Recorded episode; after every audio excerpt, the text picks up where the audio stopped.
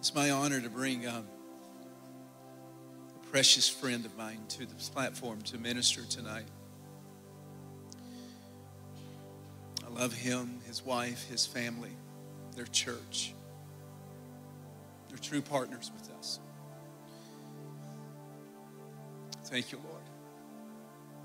So I want you to help me welcome tonight Pastor Matt Scott, all the way from Moody, Alabama, the gathering place, Suite 241 to the North Georgia Revival. Would you welcome him as he comes?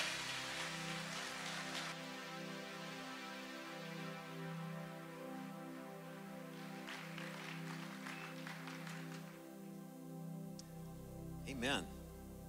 So good to be with you. This podium is so big. I feel like I could unroll the whole scroll of Isaiah on this thing if I wanted to. Praise the Lord. Who is from Alabama? Where's Alabama folks? There they are. Are you roll tiders? Are you? Yeah. It's unfortunate. I'm an Auburn fan, which means I live in constant disappointment. I told my church this morning, I said, when I go, if you're around and I die, I want the Auburn football team to lower me in the grave so that they can let me down one more time. Before I say goodbye. Perseverance. Praise God. And all you Georgia people are like, woohoo, we got football team now. We got football team now. Yay, we're football fans now. Cool. Happy for y'all. Really am.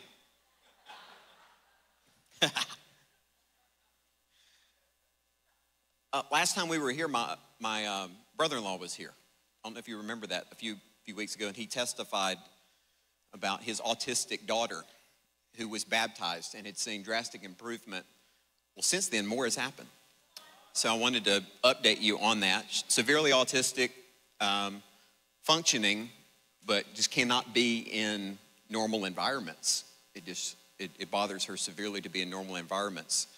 Uh, but recently, they've seen such improvement in her that she's transitioned out of special ed and she's in normal classes with her peers throughout the day.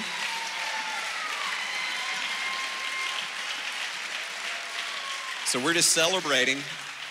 Uh, she still has certain things that she struggles with, but she starts off in her homeroom special ed class and then goes to normal classes throughout the day with her peers. So continue to contend for, I mean, I'm just believing that this house, we've been given a prophetic word at our house um, that we will see significant breakthrough in the area of autism. And, uh, and I'm believing that for this house too, because we are connected.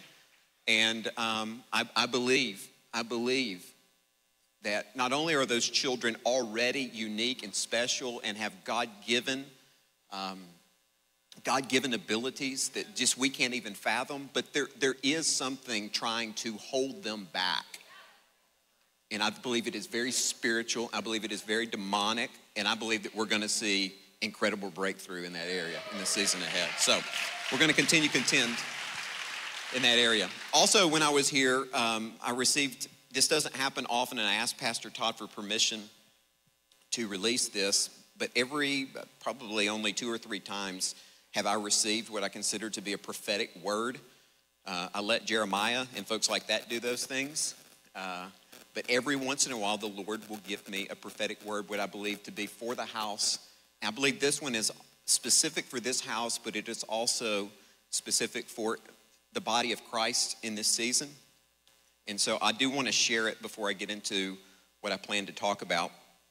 When I was worshiping the last time I was here, I heard the Lord very clearly say to me, Tell Todd and Karen to consecrate themselves, for tomorrow I will exalt them in the eyes of the nation. This is a specific quote from Joshua chapter 3. And when I asked the Lord further what that meant, he said, There is no secret sin there is nothing as far as consecrating in the form of getting rid of sin, but there is a new level of purity and a new level of holiness that I'm about to bring them into. It's a promotion in the kingdom, which promotion in the kingdom doesn't mean that you go higher in the eyes of men. It actually means that you go lower. And so there's going to be, I believe, a crossing over season for this house, for these leaders, that will require a couple of things. I think it's going to require an acceleration and an increase in the area of intercession. The Lord said specifically, it's intercession that got you here, and it's intercession that'll take you to the next level. And so I believe specifically that the request to come and pray is not just to have bodies in the room so that we can say we had a corporate prayer meeting. There's actually things taking place in the spirit realm that is unlocking doors and taking you to new levels in the spirit realm that are extremely important. So I think that the I think that the call to more fervent intercession both personally and corporately is going to be a necessity to go into this new season. But I also believe that it is a pastoral prophetic word that is being given right now. And this may seem kind of harsh, but I, I think that everyone will understand. When, when Joshua was taking the people of Israel into the promised land, they paused in a city, in the Acacia Grove. And they allowed essentially everyone to make the decision whether or not they were going to continue on or stay in the, the actually, the, the word, the Hebrew word for that place, Shittim, is safe place. So the promised land has an abundance of everything that God wants you to experience, but there's also a cost. There's a risk that's involved in order to go into this new place. And I think that the pastoral word that the Lord has given this house, if you are not ready to shed the weight of this world, to leave behind your sins in order to go to this promised place with this house, then you might want to go seek a safe place, another church. Now, I know that he's not telling me to tell you to go somewhere else, but it's actually a pastoral word of the Lord that if you're not ready to repent, if you're not ready to go all in with Jesus, then you probably don't want to go where this house is going. Because it might cost you. There is a spiritual weight, there's a spiritual heaviness in a good way that God has given this house. I always feel his manifest presence in a different way every time I come here, but every time I come here, it is heavier and it is thicker. So, this leadership team, this, these pastors and these leaders are trying to listen to the, remember, it was the Ark of the Covenant that led them. It was the presence of God. It wasn't Joshua first, it was the Ark first. They followed at a distance as the presence of the Lord led them into the new place and the new season. And I think every single person is going to have to make a decision in this season. And I think this is across the board, not just this house. Every Christian is going to make, have to make the decision Am I in this or am I not?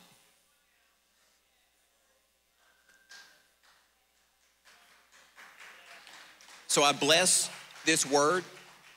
I believe with all of my heart that the Lord Himself has been stewarded well in this place. He's seen what you've done in hiding. He's seen what you've done in the obscure place. He's seen what you've done with every single invitation. No matter the size of the church, you have gone. No matter the size of the Caneo classroom, you have said yes. You have funded. You have done everything that you can to bring not only this house, but new houses into a new season. And I believe that the promotion that is about to come is going to come with a lot of weight, but it's also going to come with a lot of reward. And I believe that it's going to be a blessed season for Christ Fellowship, for the North Georgia Revival, for Caneo Ministries. I believe with all that's within me that anyone who decides to go, to leave behind the weight of this world and the sins of your past, will be glad that you made that decision. Not one person that went into the promised land was like, This was a bad idea. I wish I would have stayed in the Acacia Grove. Every single person was so glad that they trusted the Lord and they went into the new place. So I'm going to say a prayer over that word and then we'll get into um, the scriptures tonight. Father, in the name of Jesus, I thank you so much for giving this house a vision. It started with a vision of water on fire, it came to a burnt out, tired pastor who in that moment said, Yes, whatever is required of me in order to see that water consume people with the Holy Ghost, to see people consumed with healing and deliverance, I'm willing. There was a predetermined yes in his heart, in Karen's heart, in the staff ministry's heart, in the leadership's heart. And because of that predetermined yes, everything that we see has come. We thank you for the miracles. We thank you for the healing. We thank you for the salvation. We thank you for the missionaries deployed. We thank you for the pastors called into ministry. We thank you for the fires of revival on water all across this nation and beyond. And we believe that it's just the beginning. We thank you for this new season. We thank you for this transitional season. And we thank you for all who will faithfully go, not only following the Lord, but following those whom the Lord has given the mantle of leadership. We bless this house. We bless these waters. May these waters of fire extend all over the world, not so we can become famous, so that Jesus Christ can become famous in every nation for his glory. In Jesus' name, amen. Amen. All right. Let's get rolling. Open your Bibles to 1 Kings chapter 19. Got a message tonight entitled Out of the Cave. Out of the Cave. 1 Kings chapter 19. Probably most of you, if you have any Bible knowledge whatsoever, especially if you grew up in vacation Bible school, y'all remember that? Come on, VBS kids. I went to seven VBSs a summer. I don't think it's because my mom wanted me to be holy. I think it's because you wanted me out of the house. I went to the Church of Christ VBS, to the Presbyterian VBS, the Catholic VBS. I was well rounded. But we talked about this passage in VBS. Maybe you've talked about this passage at your church. Pretty, pretty popular passage of Scripture. Let me give you some context, though, because that's kind of important.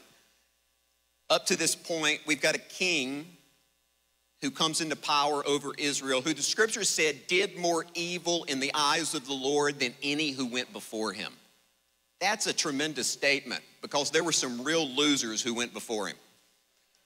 There were some folks that were pretty evil before him. This, this one, though, says that he considered his, listen to why he was considered to be such a bad leader.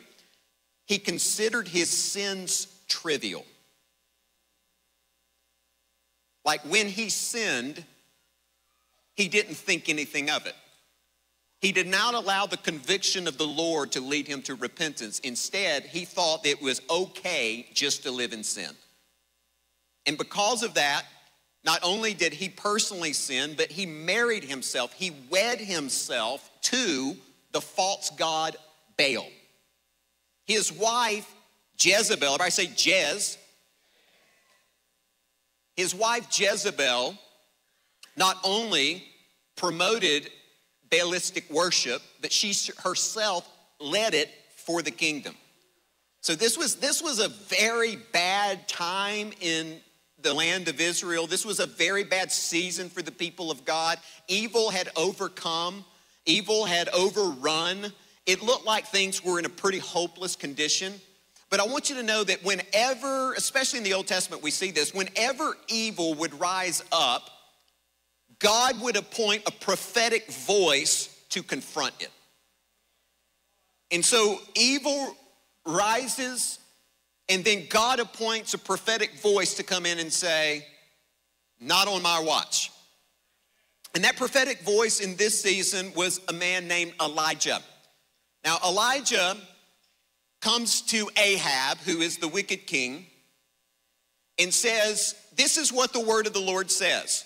You're so wicked, you're so evil, you've done so much wrong. God is about to punish you. And this is what it's going to look like. Until I say when, it's not going to rain. So the rain is going to stop. Now, you, you might be wondering why rain? Why would he pick this? Why not other plagues? Because we've seen other things, especially in the Old Testament. Why rain? Rain was specifically chosen because it was believed that Baal was the God who offered rain.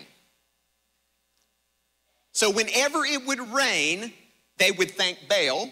Whenever it wouldn't rain, they would pray to Baal. This was God's way of saying, We're about to show you once and for all who really is God and who really isn't. So Elijah said, You think Baal's something else? I'm about to tell you that what he provides for you, or what you think he provides for you, is about to cease. And he walks out. So, by proclaiming that God would stop the rain, Elijah cut to the heart of Baalism and challenged this so called false God. Three years later, look at your neighbor and say, Three years. Three years later, still not a drop of water from the sky. The Lord says, Okay, enough is enough. He tells Elijah, Go to Ahab and tell him to call upon and call upon an assembly of the people of all of Israel and the prophets of Baal to assemble on Mount Carmel, and we're about to have a final throwdown. We're going to create a couple of altars. We're going to build a couple of altars. We're going to put sacrifices on those altars, and we're going to pray for God and Baal to send fire. Whoever sends fire, let it be known to everyone in Israel that this God is the one true God. So, an assembly, Ahab agrees. I don't know why, but Ahab agrees. They all assemble on Mount Carmel. Once assembled, Elijah invited the prophets of Baal to go first. So they begin to pray and they begin to shout and they begin to go through their ritualistic religious things. No sign from heaven. Elijah begins to taunt them. Maybe he's deaf. Maybe he's taking a nap. Maybe he's on a restroom break.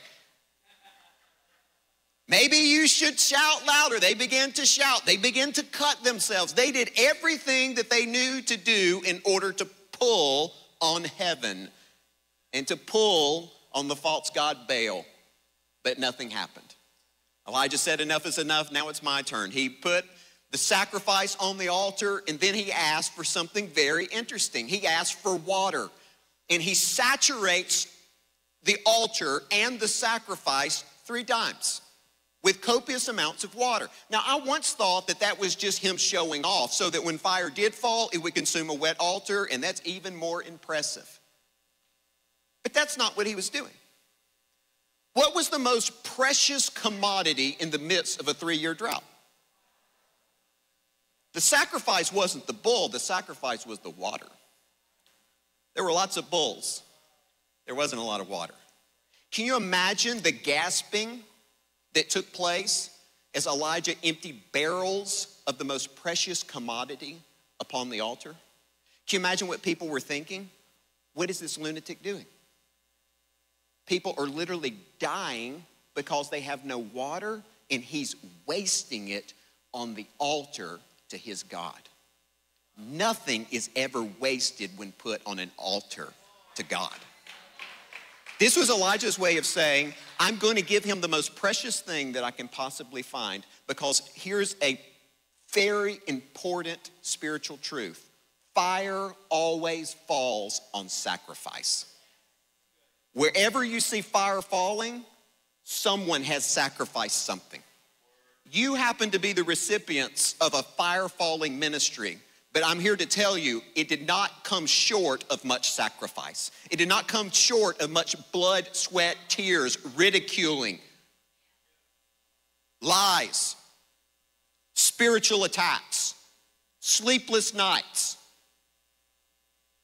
media articles saying that they're all lunatics, people slandering them, people accusing them people falsely accusing them on social media platforms. This did not come without a sacrifice.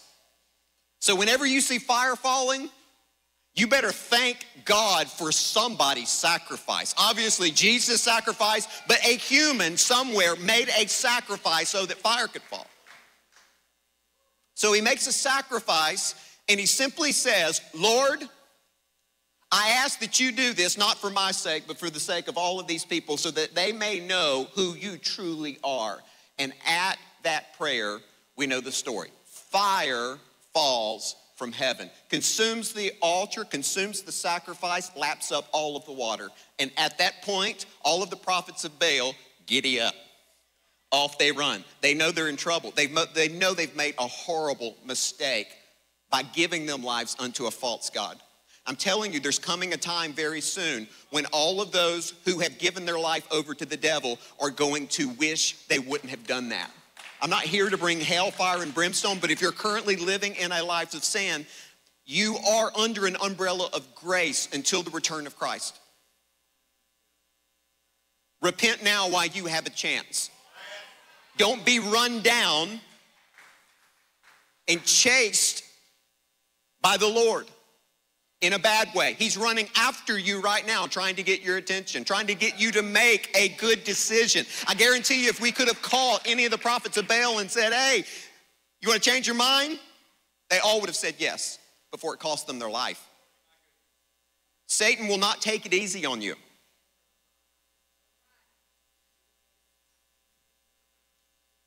So, all of these prophets of Baal are chased down. All of the people begin to worship God. This is one of the spiritual highs of Elijah's life, if not the most spiritual, the highest point of his life, of his ministry. Can you imagine what it must have been like to be used by God to literally call down consuming fire from heaven? Can you imagine what he must have felt like? I mean, I've had some spiritual highs. I've had some moments where the Lord used me in supernatural ways, and it's almost like you're, oh, you're just, yeah, give me another, come on. You know, you you feel like, you know, I can baptize people for 73 hours. Pastor Marty, I know you felt this way. Don't even go to the bathroom. It's supernatural. I don't know how you do it. But there's these moments, you're on mission trips, and God begins to move, and you're like, man, if God is for me, then who can be against me? There's these moments where you feel so close to the Lord that it just, just blows your mind. You're on this spiritual high, and I imagine he is on this spiritual high. He just saw God move. He's, he's so pumped up that he runs ahead of Ahab's chariot, runs faster than horses. What in the world? Tucks up his cloak and off he goes, running ahead of the chariot. I mean, this guy is jacked on the Spirit of God. It can't get any better. So, this is not like it was a, a, a, a, dry season in his spiritual life. This is not like he's on, a, he's, he's on the downward slope. This is not like he's been through a season of quietness. This is, this is not like he's backslidden. He's at the highest point in his ministry career. And then all of a sudden, we pick up in chapter 19. And it seems like something dramatically shifts. I don't know what in the world would have caused this shift, but I think the Word of God is about to give us some insight. And the reason I want to bring this message tonight before we get into the text is this I believe with all of my heart that fire is going to fall on many of you tonight. Fire is going to fall in the water. Fire is going to fall on you in the prayer ministry line. Fire from heaven is going to fall on you. And you need to be prepared as what to do after the fire falls. Anybody can be holy in this room. But what are you going to do after the fire falls? I think we can learn a lot from Elijah tonight. Verse 1 of chapter 19. Now Ahab told Jezebel everything Elijah had done. he went home and cried to his wife. They killed all the prophets with a sword. So Jezebel sent a messenger to Elijah to say, May the gods deal with me, be it ever so severely, if by this tomorrow, time tomorrow I do not make your life like that of one of them. In other words, may the gods deal with me severely if you're not dead like them tomorrow at this point. Threatened his life. Verse 3 Elijah was afraid and ran for his life. When he came to Beersheba in Judah, he left a servant there while he himself went on a day's journey into the wilderness. He came to a broom bush, sat down under it, and prayed that he might die. He says, I have had enough, Lord. You ever said that? I have had enough, Lord, he said. Take my life. I am no better than that of my ancestors. And then he laid down under the bush and fell asleep. After that, an angel of the Lord touched him and said, Get up and eat. He looked around, and there by his head was some bread, baked over hot coals, and a jar of water. He ate and drank it, and then lay down again. The angel of the Lord came back a second time and touched him and said, Get up and eat, for the journey is too much. He got up and ate and drank, strengthened by the food. He traveled 40 days and 40 nights until he reached Horeb, the mountain of God. There he went into a cave and spent the night. So, from a mountain high experience to a cave, top of the mountain, in front of everyone to see, and now he's hiding in a cave. Hiding in a cave. Here's something that we have to understand. Whenever fire falls from heaven, whenever revival begins, there will always be a violent opposition to the advancement of God's kingdom. For me to teach you otherwise, for me to teach you that every day is going to get easier and easier and easier after you encounter God in the water, after you see the Lord's might, for me to tell you that it's only going to get easier is to go against everything that I personally see in Scripture. Everyone who encounters the Lord, everyone who is used by God to see fire fall, is violently opposed by the spiritual realm of darkness. consistently throughout Scripture, whenever God's power and love and grace and miracles begin to spread, there will be spirits deployed to stop the spreading. The devil doesn't mind you coming to church. He doesn't mind you praying in your closet. He doesn't mind you coming to prayer meetings. He doesn't mind you coming to a revival service. But the moment you start to experience fire and be, start to be used by God for fire to fall on others, you'll be opposed. He's not scared of church. We've been doing church for 2,000 years. He's obviously not concerned about church.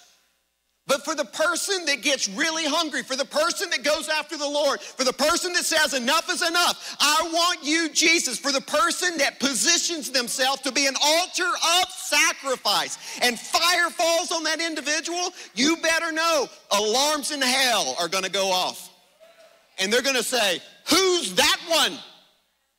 Where'd they come from? Dawsonville, Georgia. Where?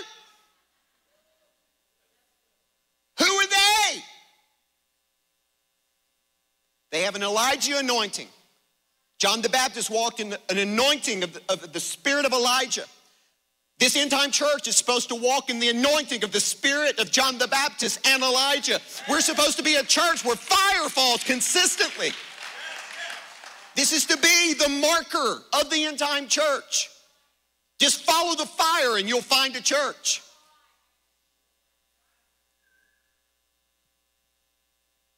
The enemy has found that he can't stop God. He doesn't even try to stop God. But fortunately for the enemy, he can sometimes stop God's people. And God, in his sovereign will, has chosen to do all things through his people. So the enemy thinks he's found a loophole. He thinks he's found a stopping point. He thinks he's found a way to pause moves of God. And just to be honest, he's been quite successful. Just read revival history. Fire begins, fire falls, fire tarries, fire stops. And then we got to get ramped back up again. Fire's got to spring up somewhere else. It's in this area, then it's in this area, then it's in this area. What's going on? You can't tell me that it's not God's desire that fire ignite and fire spread until it consumes the entire globe. That's what he wants. But the devil has figured out how to put fires out, personally and corporately. How to put people in caves.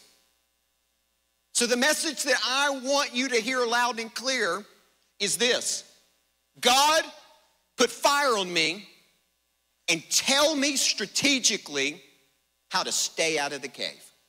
I don't even want to go in it, do you? So, how can we be a people that either come out of the cave? If you're in a cave, no shame, no condemnation. I think this is a great coming out season for the body of Christ. Coming out of the cave. I guess I have to specify that. They will. They'll cut that out of Facebook. They'll make, they'll, Pastor Matt Scott, the church is coming out of the closet, Dawsonville, Georgia. Got to specify everything these days. So, how can we do that? All right, so I asked the Lord for some strategy on this. It's like, okay, how can we not be put into retirement like Elijah? Because if you'll notice in verses 9 through, I'm not going to read it, but in verses 9 through 18, the Lord comes to Elijah and says, What are you doing in this cave? Are you in that cave? Yes. What are you doing in the cave? And this is what Elijah says. He says, essentially, he says, I've been working hard for you. I'm all alone and I'm going to die. And the Lord's like, Are you sure about that? You sure about all three of those? Doesn't look like you're working very hard. You're sleeping in a cave. Are you sure you're all alone? Because later we'd find out there were a whole lot more people that were right there for him.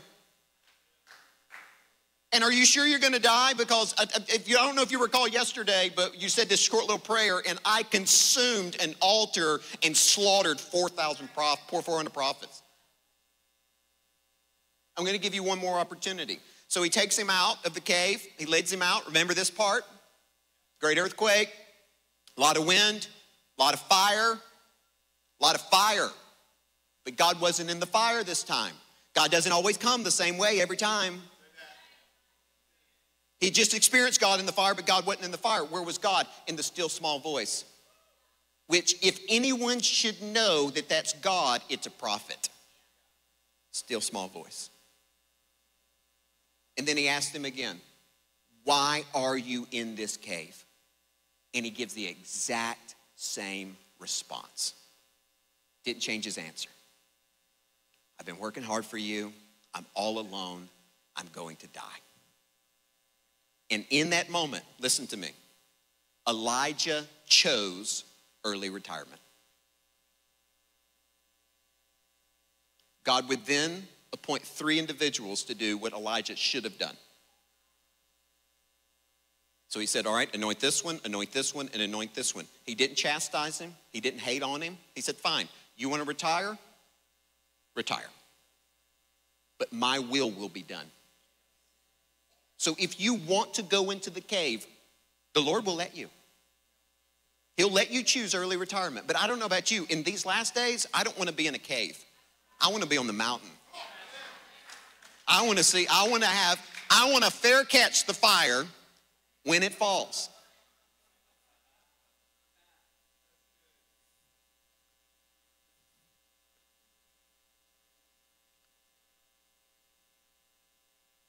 We have pastors all over the nation quitting, leaders quitting, Christians giving up quitting. It's been a stressful couple of years, right? So, who's this message for? I think it's for Christians who are either in the cave and are ready to come out. I think it's for Christians who don't want to go in the cave I think it's for pastors who are thinking about quitting. I think it's for the body Christ at large so that we can see exactly how the enemy operates and we can overcome by the power. Greater is he who is within us than any spirit that will be deployed in your direction. All right, so what are the most common ways that the enemy puts us in a cage? This is where it gets strategic. I asked the Lord for some strategy on this. Because I could just say, hey, let's not go in the cave. Do you want to go in the cave? No. Do you want to stay out of the cave? Yes. Let's not go in the cave. Get in the water. Very vague. So I asked the Lord for some strategy. How does the enemy most commonly put people in early retirement? And he gave me three things. I'm going to give them to you, then I unpack it. First, intimidation. Second, compromise. Third, prosperity. That was an interesting one. We'll get to that in a minute. Tactic one intimidation. This worked on Elijah. How does it work? To discourage, make afraid, to use threats, to coerce into submission. Intimidation causes timidity. Remember 2 Timothy, Paul's instruction to Timothy fan into flame the gift of God. Your gift of God has gone dormant from the laying on of hands. I laid hands on you, you received the gift of God, you were using that gift, and it's gone dormant. This is what he's telling him. Verse 7 For the Spirit God gave you does not make you timid, but gives you power, love, and self discipline. Timothy's gift was dormant due to timidity. Someone had threatened him, someone had told him, You're not old enough to be our leader. This is not your role. This is not your responsibility. You need to get back down off of that fight. You, need, you have no business being our leader. And Timothy listened to that accusation, to that intimidation, and guess what happened? His fire stopped burning. Now, Paul said, luckily for you, it's not completely out. You can fan that bad boy into flame and get it moving again. How many of you want to get your fire hot again? All right, so, so this is it. You have to refuse to allow the enemy to intimidate you. Jeze- all Jezebel had to do is say, I'm going to kill you. And off he ran.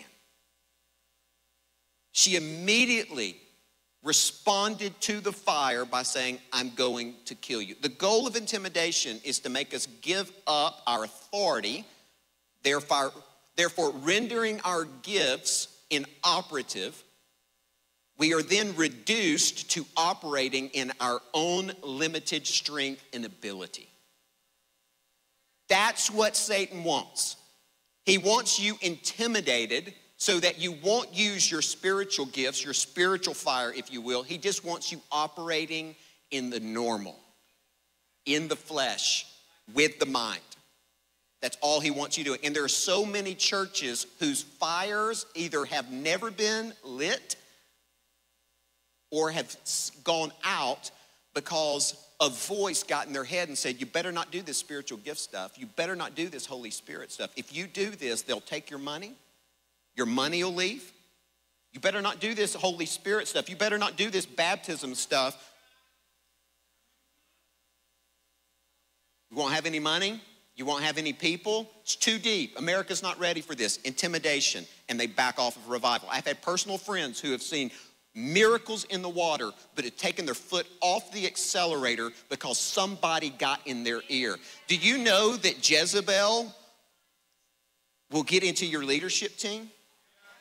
Jezebel will get into your staff. Jezebel will, will cuddle up next to you and will sound like discernment and wisdom, but it's nothing but intimidation. Do you know that Jezebel will use you?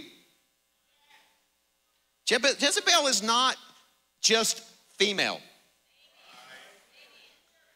I've seen more male Jezebels than I've seen females. Get up close to you, said, Hey, I don't, you know, I know the Lord's leading us, but I think we need to take our foot off the accelerator. I think that this is wisdom for the Lord. I've had a dream. You better think twice before you give suggestions, oh prophet. Do you know Jezebel was called a false prophet? They worshiped her as a prophet. This is why the scriptures say you cannot tolerate the Jezebel spirit. No toleration, zero toleration. The reason that our churches are impotent and fireless is because we tolerate Jezebel.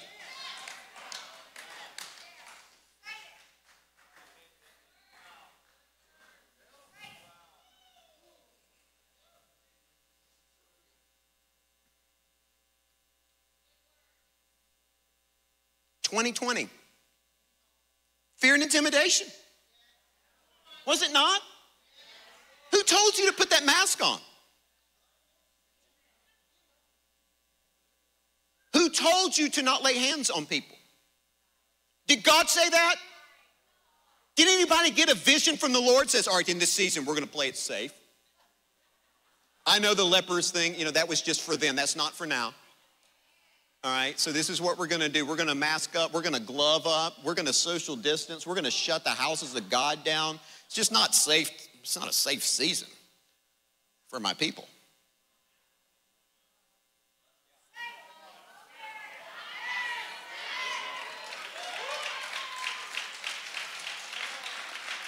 Who told you that?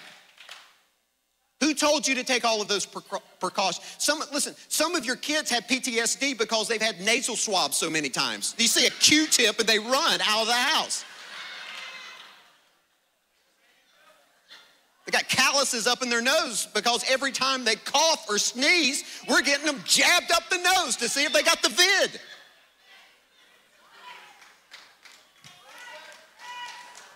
It's not my church, I can say these things.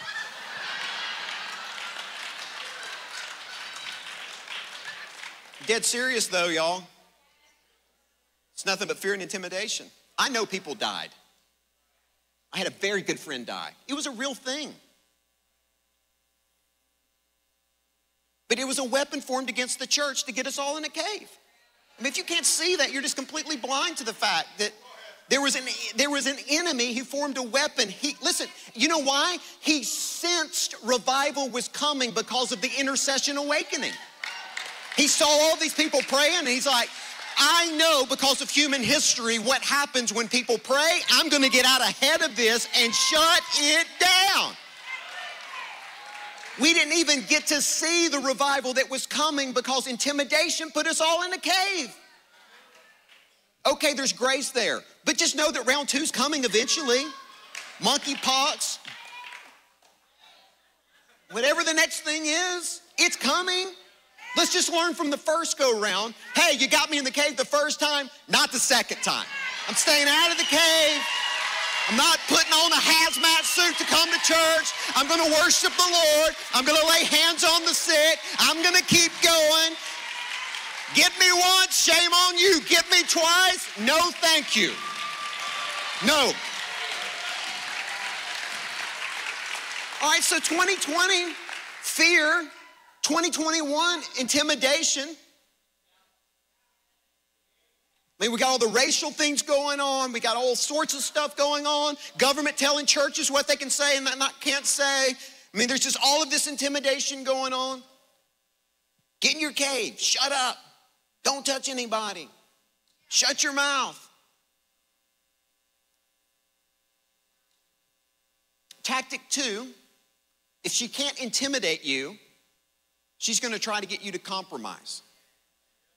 Okay? Because it's not just fear that'll put you in a cave. Shame, guilt, and embarrassment will put you in a cave. After you fall to sin, it's very likely that you fall victim to the spirit of shame, guilt, and embarrassment. And what that does is it puts you in the cave. You put yourself in the cave because you don't feel worthy to come to the Lord. You don't feel worthy to come to church. You don't feel worthy to be around other Christians. I mean, who has fallen really hard on a Saturday night and woke up first thing Sunday morning and goes, Whoa, I feel like going to church? I know I was sexually immoral last night and I still got liquor on my breath, but first row. I'm gonna be there. I mean, I hope that that happens. I think it's the best place you can be after you fall hard. But most people don't. Shame and guilt says, Church? Oh, gosh, no. You've embarrassed yourself. The Lord doesn't want to see you right now. You need to work yourself back into good graces. Ho, ho, ho. Church is the last place you need to be. You need to sit at home and think about what you've done. Here, get on Facebook. That'll make it better. Get on Facebook. Watch Netflix. Let's watch zombies for seven hours. That'll make it better. let's watch Yellowstone. Let's be entertained by the F bomb and a bunch of Western guys sleeping around with anybody they want to. Let's watch The Bachelor. Oh, now we're getting a little close. Some of, some of you are like, you've been looking at my Netflix account? Be careful what you're entertained by. You might just be being entertained by what Jesus had to die for.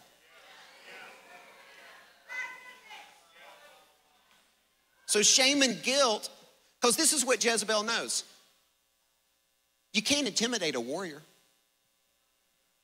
There's some people that you can put in a cave through intimidation, but there's some people like David. You can't intimidate that dude.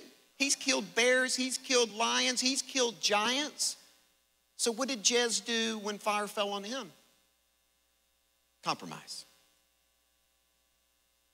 If I can't scare him in the cave, I will shame him into the cave. So he goes out on his roof one day when he should have been fighting a battle. And listen, he knew what time of day to go out on the roof. Don't tell me that it was just like, oh, I shouldn't have seen that. No, you know exactly where to go in your social media to see the things that you don't want to see. You know exactly what pages to scan in order to see the things that, oh, that was an accident. David was very familiar with what happened on the roofs at that time of day, and he knew exactly which direction to look, which leads me to believe that he had been thinking about it for a while. Nobody wakes up one morning and says, Today is the day that I will slowly descend into adultery and, um, and then eventually lying to the Lord and homicide. Today's gonna be the day where I start that journey. Nobody wakes up one morning and says, Yes, today is the day that I'm going to begin the descent of the ruining of my career.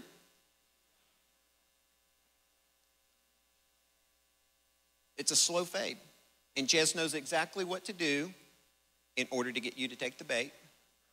Look at that. Yep, what does that taste like? All right, there's more where that came from. Go to this page. A little bit more. A little bit more. How does that taste?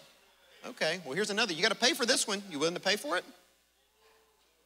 This one is a monthly account. Oh, don't use that card. Joint account. use your personal account. Don't want anybody to see that. Me take a taste of that. Well, you know what you're looking at right here. You can also find that at the gym in person. She's been checking you out. You're not getting that at home. Taste a little bit of this. Taste a little bit more. And then you compromise. And then you've lost the ministry. You've lost the marriage. You've lost the kids. You lost it all. And then you're filled with shame and guilt. Even though people reach out, we're here for you, we want to help you. No, I deserve this cave. Is exactly what David felt like. I deserve this. He wept and he wept and he wept. He pleaded for the Lord. He was never the same king after that.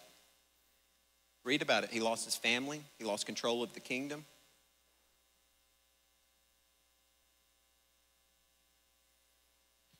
I've seen it many times.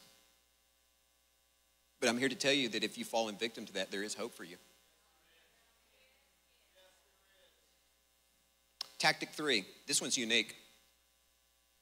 All right, so she, she can't scare you into the cave. She can't get you to compromise because you saw that coming. What is she, what, what's her next tactic? Prosperity. Do you know that God's not the only one that can give you money?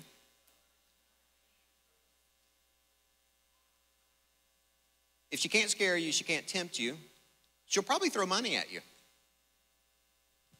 She's wise. She knows that you want do anything sinful, knows that you can't be scared. So she has to change your appetite. Your hunger for God has to slowly transition into a hunger for the things of the world. We see this throughout Israel's history, by the way.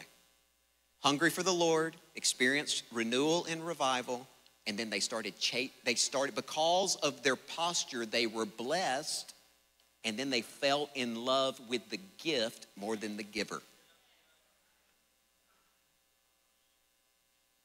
Slow dripping money in front of you in the same way that slow drip sin gives you a taste, gives you a raise.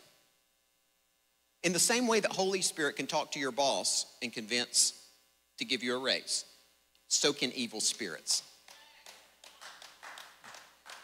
So, listen, you, this is why we must pray about all things. Just because a raise has been offered or a better perceived job has been offered doesn't mean that it comes from God. It could be coming straight from the pit of hell.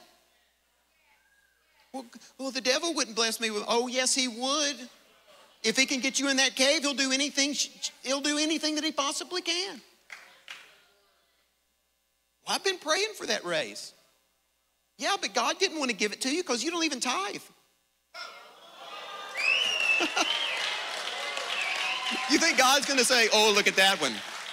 Man, great steward of resources. Yeah.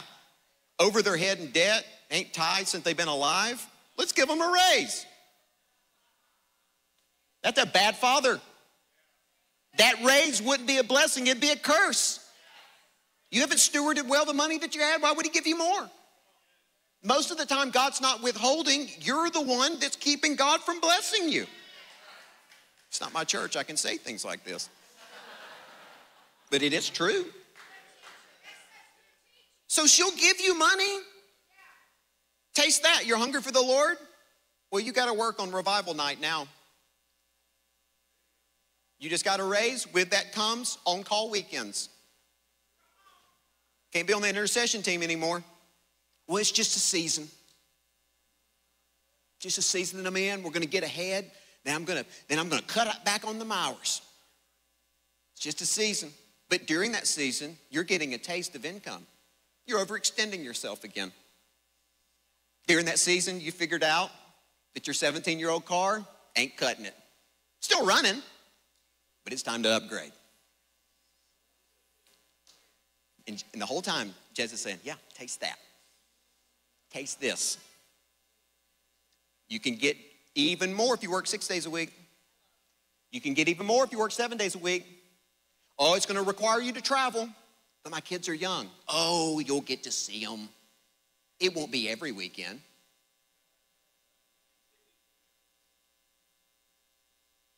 And every step along the way, you receive the money. Thank you, Lord. God's like, I didn't give that to you.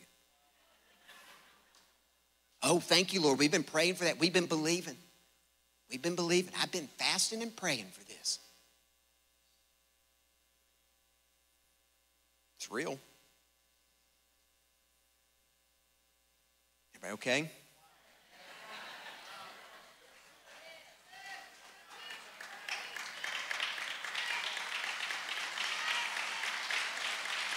All right. Good news. Look at your neighbor and say, He's got good news. I do. I've got good news. The good news is there's an antidote to all three of these. And I can give it to you in five minutes. You ready? All right. Antidote one. How do we be people that aren't intimidated? So simple. You ready? Die.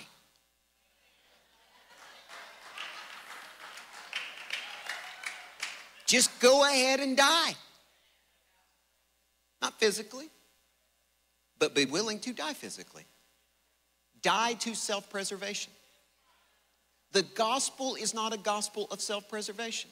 The gospel is not a gospel of, Lord, I will follow you until there's a pandemic, or until my life is challenged, or until I'm threatened.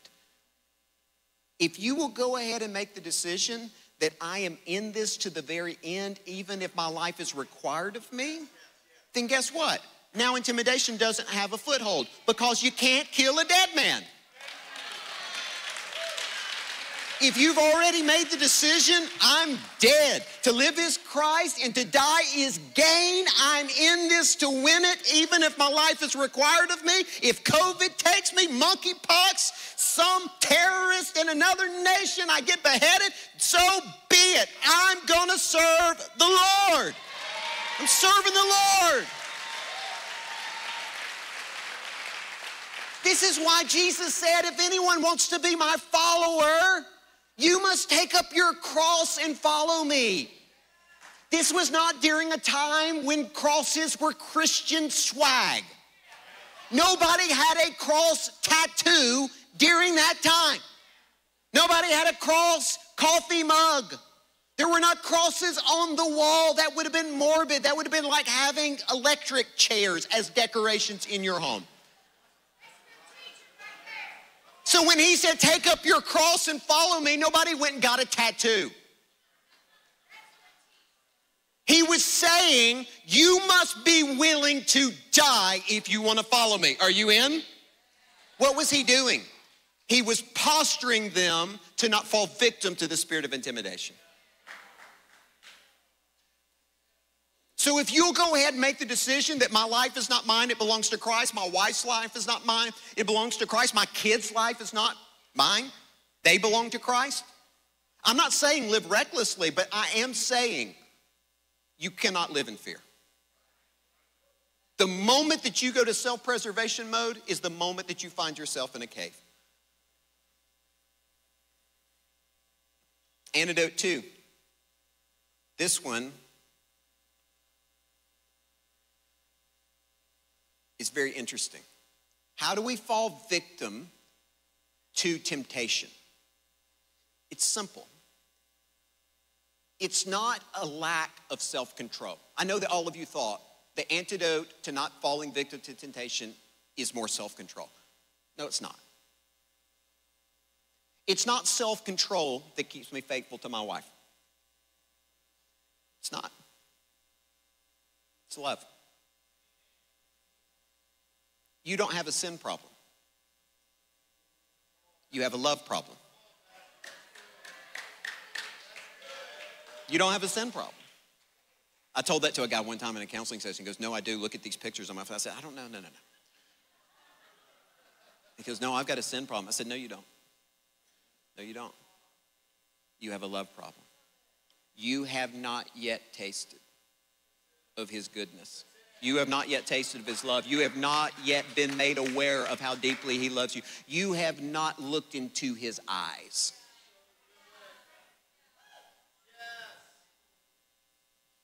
I've been tempted many times. I've been approached always while out of town. I'm almost scared to go to restaurants, honestly. And it's not because I'm a hunk, it's because there's a devil who wants to take me out. So don't think that, oh, you know, here comes Fabio. No, it ain't that at all, I promise. No, there's an enemy that wants to take us out. So, what keeps me faithful in those moments when nobody would know? Love, not self discipline. Love. Hey, Jez, you can't tip me. I'm in love. I'm in love with a man. Take that out of context too. Go ahead, cut, splice it up, send it out. I don't care. I'm in love with a man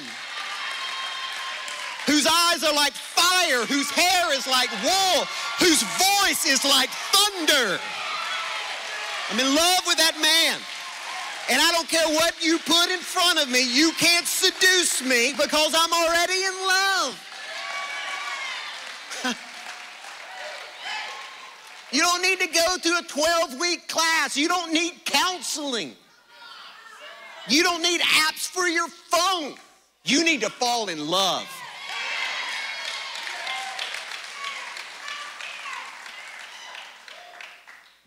All right, last one. How can we not be bribed? What keeps me from getting bribed? By greed, jealousy, and materialism. It's all around us.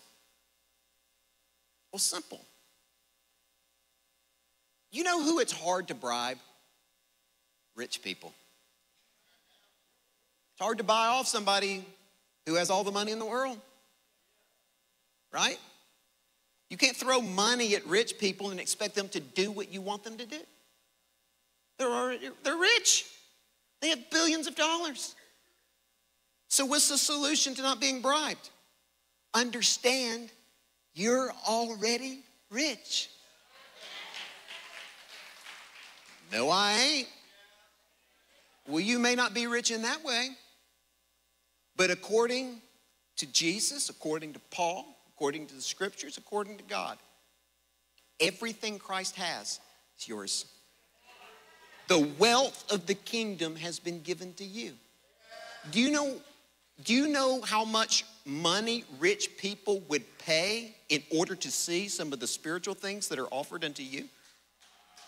Do you know how much money rich people would pay in order to experience joy? Just joy. Billions of dollars. But yet you get it for free. Why? Because your daddy's a gazillionaire. He's the richest man in the universe, and everything he has is yours. So, all worldly wealth is trying to get you to do is be like the prodigal son who walked away from his rich daddy. Come take some of this worldly wealth and turn your back on your billionaire daddy. Whom, according to daddy, he said, All I have is yours. So I'm sorry, Jez. You can't bribe me. You can't buy me. You can't seduce me. I see pastors all the time turning their back on revival for book sales, for TV deals. Christians do the same thing. We have to understand we're already rich. And there's not a deal in the world that's worth turning your back on your Father in heaven who has all the wealth in the world. Amen, everybody. You can't bribe me. I'm already rich. Stand up. Fire is going to fall tonight. You need to be ready. There's other tactics, but these are the main three. You'll posture yourself well, you'll see fire and you'll stay out of the cave. I think it's going to be a good night of ministry. You ready to get in the water? All right, let's pray. Father, in the name of Jesus, we thank you for scripture. We thank you for the life of Elijah. I know we looked at one of his mistakes that we can all benefit from, but he did so many incredible things. He was such a great man of faith.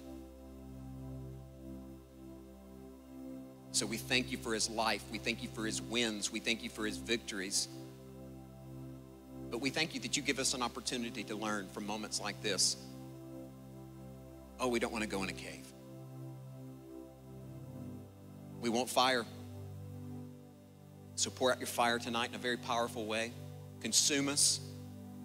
Consume us with your love. Consume us with your grace. Consume us with healing. Consume us with deliverance. Consume us, Lord. And help us to be alert and aware when the enemy begins to deploy spirits in our way. Lord, there's no way in the world that we should be fearful. There's no reason at all for us to be scared of our enemy.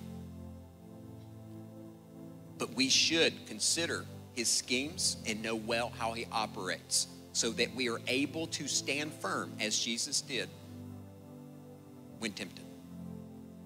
And I thank you for this house. I thank you for the anointing. I thank you for the fire that's here. I know that it did not come cheaply. It came at a great price.